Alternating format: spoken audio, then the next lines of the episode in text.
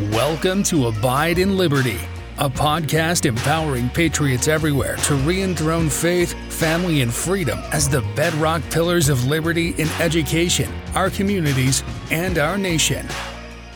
Hello, everyone, and welcome to this week's Abide in Liberty episode. Um, not only is this this week's episode, but this is also going to be the last episode of Abide in Liberty. I took a couple of weeks off over the Christmas and New Year's break, and I've been, you know, thinking about where we've been so far in the podcast, what we've talked about, and where to go from here. And you know, I I kind of keep coming back to the same basic set of things. I don't have anything new and interesting to say. So rather than um, you know trying to find different ways to say the same things again, um, I think we're just going to wrap it up. It's been a good run, and um, I think this is going to be it. You know, I did consider, you know, do I want to start taking on current events, do a little bit more political commentary, and you know, there are a lot of there are a lot of people who do that and who do it better than I could ever find time to do myself with uh, with running the school and everything else that we've got going on with our family, um, I just feel like it's time to put the time that I have been putting into this podcast into other things, especially since um, you know I feel like I've said what I need to say. You know, I keep I've already in some of the the past few episodes come back to a few just basic um, ideas and concepts that you don't need my help to go out and apply. You know, one of those is principles over politics. Um, you know, I've I've criticized Biden on the basis of principle. I've criticized Trump on the basis of principle, um, and I I firmly believe that uh, with George Washington, I echo the the concerns that he gave in his farewell address that the spirit of party is a real problem. That when we get locked into a political ideology or a political party and we refuse to to speak with people on the other aisle or even try and see the world from their point of view when we will accept what um, a favorite political pundit says just because we like them and that's the person that we voted for without critically evaluating whether the thing that they're doing or the thing that they're saying is righteous or evil um, i think that's a major major problem the other thing I keep coming back to is the reality that God is real and so is Satan. When we look at the world and we look at the problems that it faces, we should ask ourselves and evaluate the world's problems based on those two realities. Is this thing here that we're looking at is this God's hand at work or is it Satan's hand at work? If it's God's, we should support it. If it's Satan's, we should oppose it. It really is that simple. And you know, it floors me and surprises me every single time. You know, I I'd have a conversation with somebody that tries to justify how great public school is when you simply have to look at the fact that kicking God out that is a satanic victory. And when you kick God out, what replaces him? There is no middle ground. There is no gray area guy.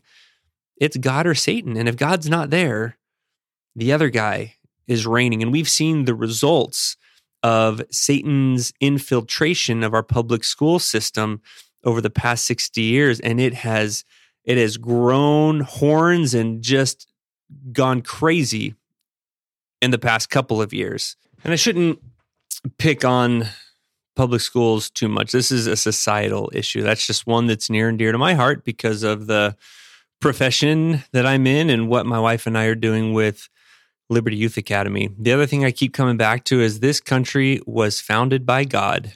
Yes, he's real. And yes, he plays a part and plays a role and takes an active hand in shaping world events. And that was absolutely true for this nation. And the people that he used to make that happen were incredible and deserve our respect, our admiration, and our emulation. No, they weren't perfect. That doesn't mean we have to copy their bad things, but there is so much that that our society could benefit from trying to be a little bit more like the founding fathers. And probably the biggest thing that I keep coming back to is that God needs his army, the people who are on his team, to be fully engaged in the real world and not so steeped in entertainment and worldliness that they're driven to inaction or just complete distraction and things that don't really matter. Something else that I keep coming back to is that we don't gain strength by being surrounded by evil. There's this f- frankly unscriptural and satanic lie that many believers, many Christians have bought into that the way that we get strong is we have to go face the evil head on. We have to know the lingo, we have to speak the language, we have to know what all the evil craziness is and be surrounded by it as a test of our strength or, or something like that. But the scriptures tell a very different story. Strength comes in surrounding ourselves with godly influences. Ultimately, it's our job to find out what God wants us to do with our lives and then do it no matter what. And, you know, I have never, I, we, my wife and I do a lot of praying over what he wants us to do at the school, over how he wants us to spend our time. And there, there's not a single time that he has told me, I'd really like you to spend two hours binge watching Netflix or three hours crushing it at Candy Crush. That just doesn't happen. Satan and his army, they're fully engaged.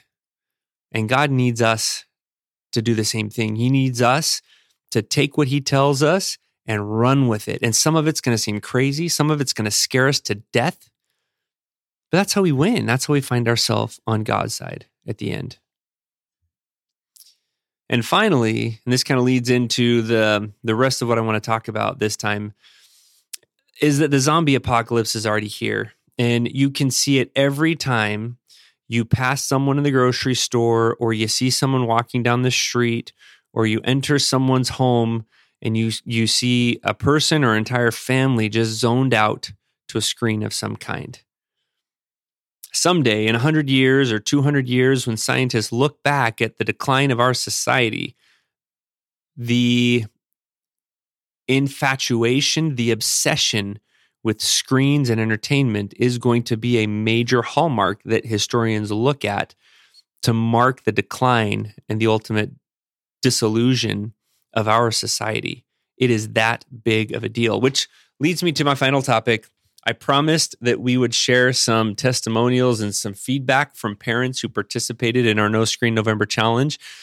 And I just would not feel right about signing off and um, stopping Abide in Liberty without making good on that promise. So here's some of that feedback. I want to start with just some general feedback that our teachers at school noticed. So, we have a policy that um, students who are working hard during times when they're supposed to be working obviously get to play during times when it's playtime. And we have ample playtime at school. On the flip side, students who choose not to work during work time but choose to rather to play, um, they get to make up that lost work time when everyone else is playing. So at lunch and recess, they bring their food out. And if they wasted 15 minutes, they were goofing off 15 minutes during math or language arts, then they get to make up that time at lunch. And over No Screen November, the first week, um, I think by the end of the first week and beginning of the second week, we went from having like 20 plus kids eh, out at uh, at this makeup period um, for at least some portion of that recess makeup period down to we had several days where we only had one or two. The the ability of these kids to focus was absolutely astounding how much they improved. I think that was the biggest thing that we could easily measurably see at a macro level. But then as we talked to all of our teachers, they had kids who, oh, I guess the other thing, that's not true. The other thing is I, I help out in about three different, two or three different classes with math um, as kind of a stand-in aide. And when students, um, you know, miss a problem, they have to correct it the next day. And if they miss it again, we call those second corrections. It's their second time trying to correct them. And we as teachers or aides will go around and help them work through it. Well, prior to No Screen November, I was really struggling with really not very many kids. It shouldn't have been this much of a struggle, but it was trying to help them get through those second corrections. There were a lot of mistakes, a lot of, and they were struggling to to fix the mistakes even after explaining them. Well, during No Screen November, they were they were fixing most of their own mistakes. They were catching it. They were preventing them. And then when they did make mistakes, they were sol- resolving them themselves for the most part. And then for those that they couldn't, when it came time for me to come around and help them, they were picking up on the concept so much faster. So I, I ended up having all kinds of extra time at the end of each math period because we were able to get through all of these questions and second corrections so much faster. The other thing that was disheartening to see was that as soon as No Screen November ended, the difficulty concentrating and getting through those corrections with math came right back. I mean, it took a day or two and that was it. And that table where kids make up for the time that they missed during work time filled right back up. We were right back to 20 plus students wrapping up work that they either didn't get to or that they just didn't do because they were goofing off or having a hard time focusing. So, guys, this, you know, when we talk about No Screen November, the, the effects of this are real. And the compounded impact on the future of these children of having so much time wasted because they are incapable of focusing and concentrating is the the impact of that over a lifetime and over years of education is absolutely astounding. But if they could come in and focus every day of their school career for the 18 years, well, I guess not 18, they start when they're five, 13 years that they're doing that through high school. Imagine how much more they'd be able to accomplish, how much more they'd be able to advance, how much more ready they would be for whatever their profession is going to be. And how, anyways, I, enough said, but guys, it's real. It's time to pull our head out of the sand and do something different. And, if you notice these changes, stick with them stick with them. You don't have to go back. You get to shape your own world. You're not, there's no one holding a gun to your head forcing you to go along with the trends of the world. We don't have to follow everyone else over the cliff.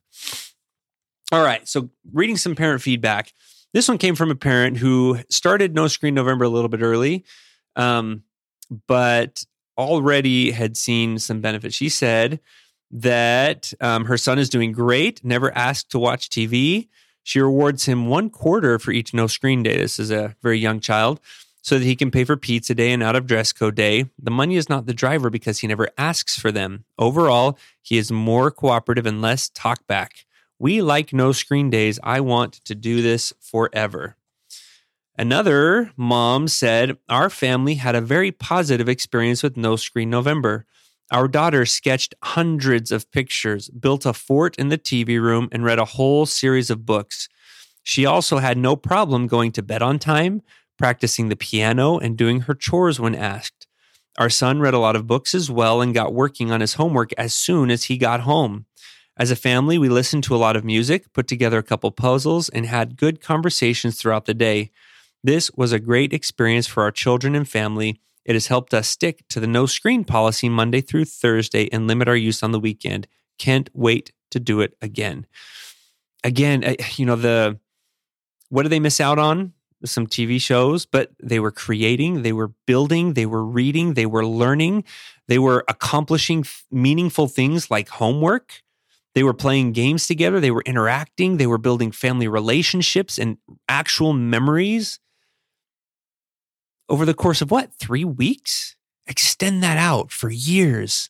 And just imagine how this family and these kids would transform. And it sounds like they're planning on implementing some lifelong changes. So kudos to you. Go do it.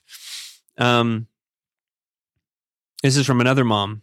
We were pleasantly surprised with all of the improvements we had after removing screen time for our eight year old son. He is a naturally energetic child and has a diagnosis of high functioning autism and ADHD. After hearing the benefits of not having screen time, we were all committed to staying the course for the entire month. Even our son was steadfast in avoiding screens and would shield his eyes if a stranger's phone came into view. The biggest change we saw in him happened around week three, which is fairly typical for uh, neurosensitive children, um, like this young man is. His increase in focus and creative thinking was very apparent. Toys he hadn't played with in a long time became exciting again and inspiring.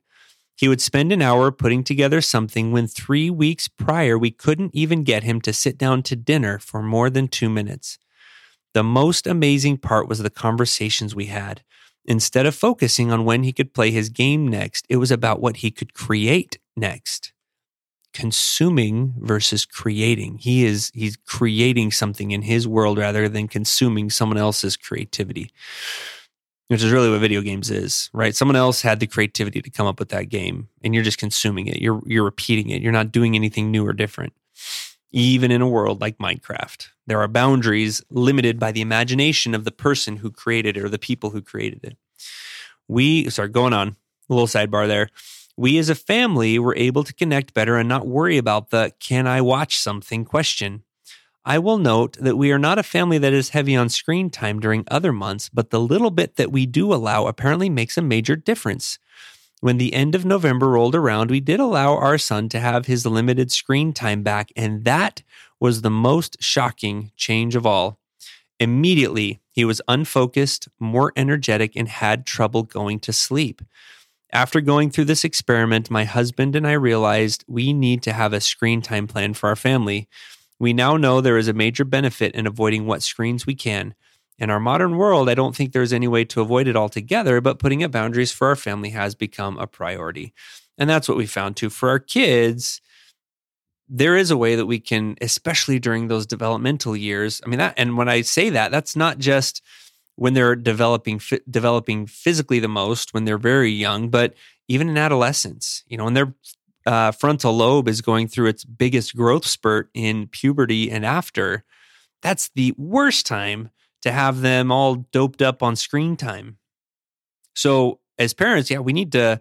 I think there is a way in the modern world to have our kids live without it. Our kids do. And yeah, it does limit them a little bit. My son has to carry around a physical dance card for our church dances as opposed to the app, but he still goes. It's a little inconvenient, but he still gets to participate. Um, so there is a way to do it, but as a parent, it is a little more challenging. There's still emails to answer, but there are certainly ways to manage it. And if we allow our kids to fully develop and get their frontal lobe fully developed before they have to decide what to do with screens, they're going to be a lot more able to manage and control themselves as adults than if their uh, their development is stunted by exposure during crucial developmental years. All right. So this is from another mom. The biggest thing, so this is from a parent who, kind of like us, had um, had pretty good screen time boundaries in place. There was not a lot of screen time happening with her kids, anyways. So she didn't see any um, any major differences from their control versus taking away all screens. They'd kind of already found that sweet spot, that amount of um, screen time that their kids can handle without exhibiting poor behaviors or having adverse side effects. But she did still have some things that I thought were important. She said the biggest thing I noticed is that a lot of parents are not on board with no screens. I got a lot of judgment and negative criticism for encouraging my kids to participate. I couldn't believe how many friends and family gave me pushback about not doing screens for the month. I think this was my biggest shocker. This alone is what makes me want to continue doing very limited screen time and try and find ways to not be dependent on them. I mean, this is this kind of is like one of those things where um you know, I I'm floored when people are upset by my Christian beliefs and the things that that makes me do, right? Like, so abstaining from sexual relations before marriage, or not, in my case, not drinking alcohol, or not using, you know, vulgar language. There, there are people out there who are genuinely ticked when they're confronted with someone who is managing and controlling themselves around Christian principles like that. And the only conclusion I can come to is the reason why that makes them so mad is that there's a part of them. We're all born with a conscience. We're all born with the light of Christ. We know right from wrong. Adam ate of the fruit of the tree of knowledge of good and evil, and we all know what right from wrong is. But someone who is doing wrong and doesn't want to feel guilty about it doesn't want to have to see somebody else who is choosing right. So there's I think a guilt factor there and I you know I can't for the life of me understand why a parent would be or why you know why there would be so much pushback over a challenge like this. Um so what's the worst that's going to happen? Is they're going to read more? They're going to spend more time with their friends. So what? Why, what's the big deal? And the only thing I can come up with is, again, there's a guilt factor here. This is probably more indicative of those other parents and those other people's dependence on screens than on this mom's decision to um, take control of this issue with her own family. And that doesn't mean that these other people are bad um, you know, this is a level, this is a conversion and an understanding that I've grown into. If, if, you know, before starting the school and seeing so much of this myself, if my wife had come to me with this kind of an idea, I probably would have been resistant as well. But when you see it over and over again every single day with dozens upon dozens of children, it becomes hard to deny. You know, you might be able to rationalize it with, you know, your little handful of children that you have in your home, but when it's when it's the dozens and even hundreds that we get to see at school, the the patterns become hard to deny. You've really got to be trying hard to not see it. That same mom um, had some great uh, introspection that I think is is spot on for what the people who are resistant to her taking this no screen challenge seriously were dealing with. So she said, she went on, I knew I was dependent on screens, but I didn't realize just how bad. For me, I think I I think I'm one who it mimics ADHD symptoms when distracted with screens. I have debated getting tested because of my son having it and it being genetic, but after November, I feel much more confident that, at least for now, limiting screens is a powerful enough tool for managing my squirrel like tendencies. I noticed a big difference in my mood. I find that it is hard to feel sadness and depression without wanting to turn to my phone for a quick fix. Recognizing that and then taking the time to feel my feelings really helped me not to react in a negative manner to things that would have been triggering for me. And I saw this same thing in myself. We've been pretty good about controlling screens uh, for our kids for the past many years, but there were really no limits on myself. And so we're kind of in the same boat where we saw some benefits with our kids. They were more kind to each other, they played better together. There was less griping and arguing and talking back.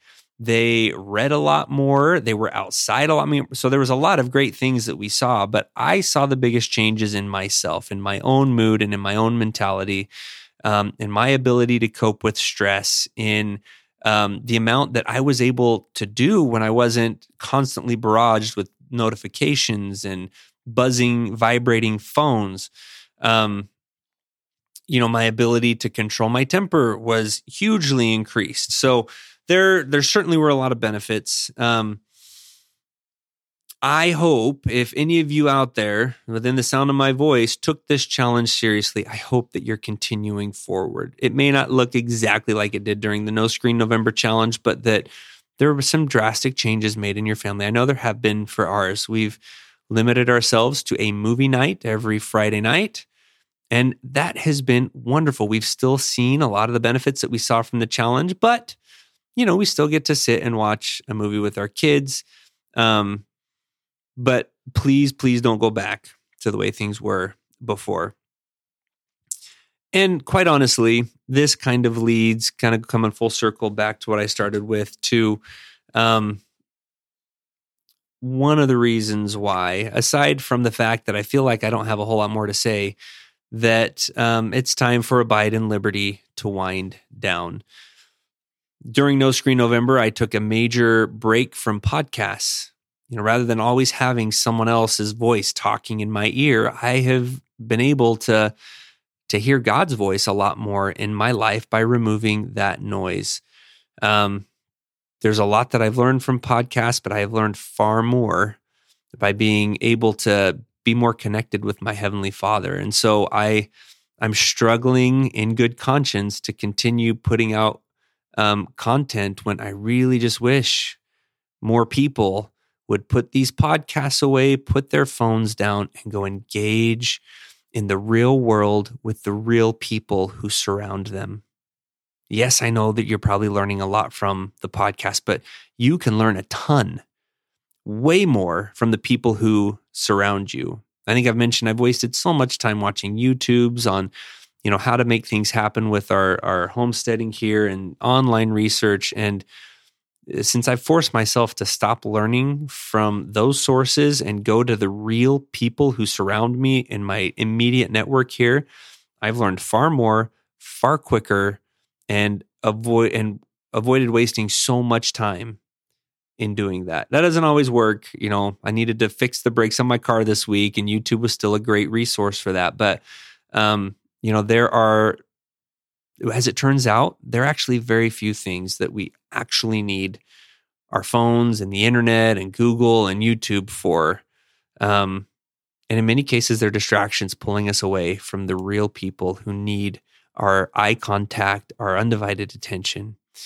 So, with that, I thank you, everyone, all three or four of my listeners who have been listening for the past year and a half and have been here with me through this journey. Um, I've learned a lot. Uh, this has certainly helped me crystallize and formulate and, uh, you know, kind of put into concrete some of my own thoughts and feelings. And, anyways, I thank you for uh, for being in, for being here with me, for listening, and I hope that you've got something out of it. God bless. Thank you for listening to Abide in Liberty. Make sure you subscribe so you don't miss any future episodes and share this with friends and family. In the meantime, keep up with the show online at abideinliberty.com. Also, if you'd like to help our K 12 bless and educate more families, contact us by visiting libertyyouthacademy.org. Until next time, be on the alert, stand firm in the faith, and be strong.